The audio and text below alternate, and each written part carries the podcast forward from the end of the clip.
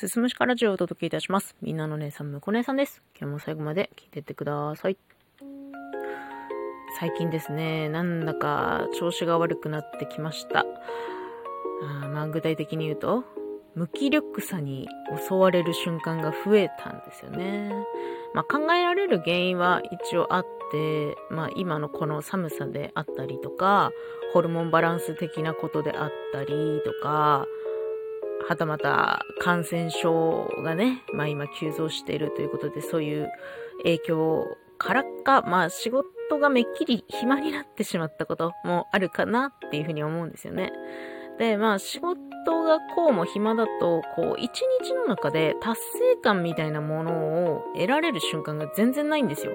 毎日起きて、ルーティンこなして、いつも通りのことして、一日が終わるみたいな。でも本当に何にもしてないから、焦ってくんの。すごい焦燥感に駆られて、もうだんだん、もうそれが振り切れて、あ、もういっそ何もしたくないみたいな。ああ、もう全部投げ出したいみたいな。そんな気持ちにね、なっちゃってんのかなって思うんですよね。でまあこういう状態になると、もう、私は悪い癖なんですけど、イヤイヤ期がね、イヤイヤ期が始まるんですよ。もう主人に対して、もうすごいの。やだ。やだのつって、もうごね、ごねるんだよね。もう意味わかんないじゃん。でも、意味わかんない、もうやだやだ言ってる私に対してね、主人が、どうした？何が嫌なのって聞いてくれるのに対して、もう、私は具体的に何がどう、例えば仕事が嫌とか、もう、テレビに出てるこいつが嫌とか、そういうことじゃなくて、もう、嫌だっていう気持ちばっかりが、こう、前にどんどん出てきて、もう嫌だなーしか言えないんですよね。で、主人はそんな私に対して、そっか、嫌だのね、わかったよって言って、こう、背中をトントントントンさすってくれるんですけど、もうね、情緒不安定だと、突然大きな声を出す癖もあってですね、これも良くないんだよね。もう大きな声出しながらさ、もう本当に時短打を踏むんですよ。本当に。ちっちゃい子と同じように、もう床をだんだんだんだんして、大きい声出してね。でも主人は、うーん、わかったよ。やだのね、つってなだめてくれるんです。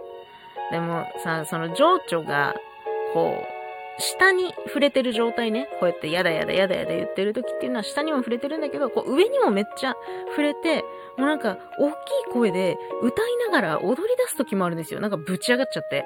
で、この瞬間私は機嫌がいいので、主人はなだめたりはしないんですけど、なんか、さっきまでもうやだやだ言いながら時短だ踏んでたのに、今度はもう、はちゃめちゃに歌いながら踊ってるみたいな私を見て、主人がね、ぽつりとね、いやー、これでうちに子供いたら大変だったなって つぶやいたんだよね。まあ、私たち夫婦の間には子供はいないんですよ。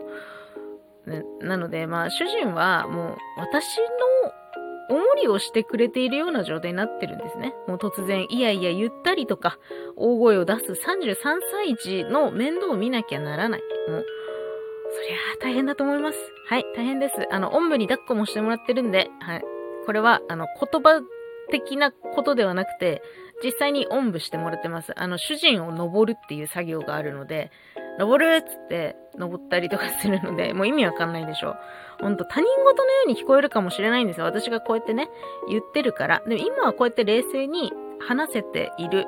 ただ、こう、33歳児に戻る瞬間、このバブみっていうのは突然やってくんだよね。もう主人といると制御が効かない。本当に。ひどい。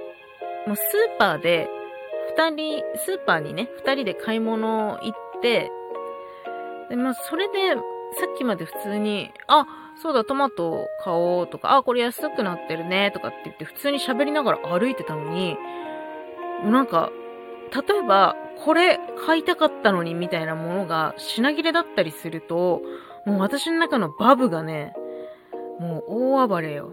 もう、これ買いたかったのにない。もう嫌だ嫌だもう嫌だ嫌だ嫌だつって、もう。じゃあ分かった。うん。違うスーパー見てみる？嫌だまた今度にするかい？今日は急がないかい？嫌だそうだね。嫌だねつってもう、もうひとしきりやだやだ言うと、だんだん落ち着いてくるので、もう、これね、不思議ですね。イヤイヤ気が来て、やだやだやだやだ言って、もうずーっとやだやだやだやだ、うん、そうだね、やだねって言ってもらうと、だんだん落ち着いてくるっていう。ね、あの、まあ、ここまで意味わかんないなって思って、まあ聞いてもらって全然いいんですけど、このやだやだって言えなくなると本格的に鬱なので、今まだいい方ですね。まだやだって言えてるんで。はい。ここから先が怖いなっていうことで、どうにかね、調子戻ってくれるといいんですけれども、というわけで、今日は私のバブミについてのお話でした。最後まで聞いていただいてありがとうございます。また次回もよろしくお願いします。